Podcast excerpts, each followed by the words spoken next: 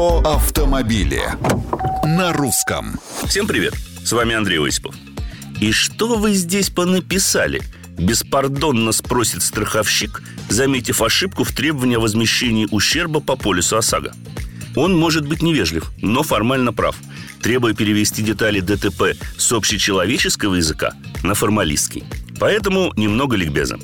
Во-первых, в специальном бланке заявления, который водители заполняют при небольшой аварии, все должно быть написано разборчиво, с точным указанием места и обстоятельств дорожно-транспортного происшествия.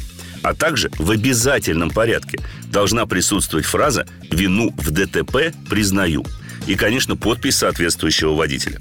Если же авария оформлялась при помощи ГИБДД, в протоколе необходимо указать данные не только другого водителя, но и сотрудников полиции. Во-вторых, Никакие исправления и перечеркивания в заявлениях не допускаются. А если где-то есть ошибка, то исправление заверяется подписью водителя. И, наконец, последнее. Извещение о дорожно-транспортном происшествии должно быть направлено в страховую компанию в течение пяти рабочих дней с момента аварии. А вот дополнительные документы, которые могут быть запрошены страховщиком, могут предоставляться по мере их получения. Любые вопросы, мнения и предложения приветствуются на страничках Русского радио в социальных сетях. С вами был Осипов про автомобили на русском.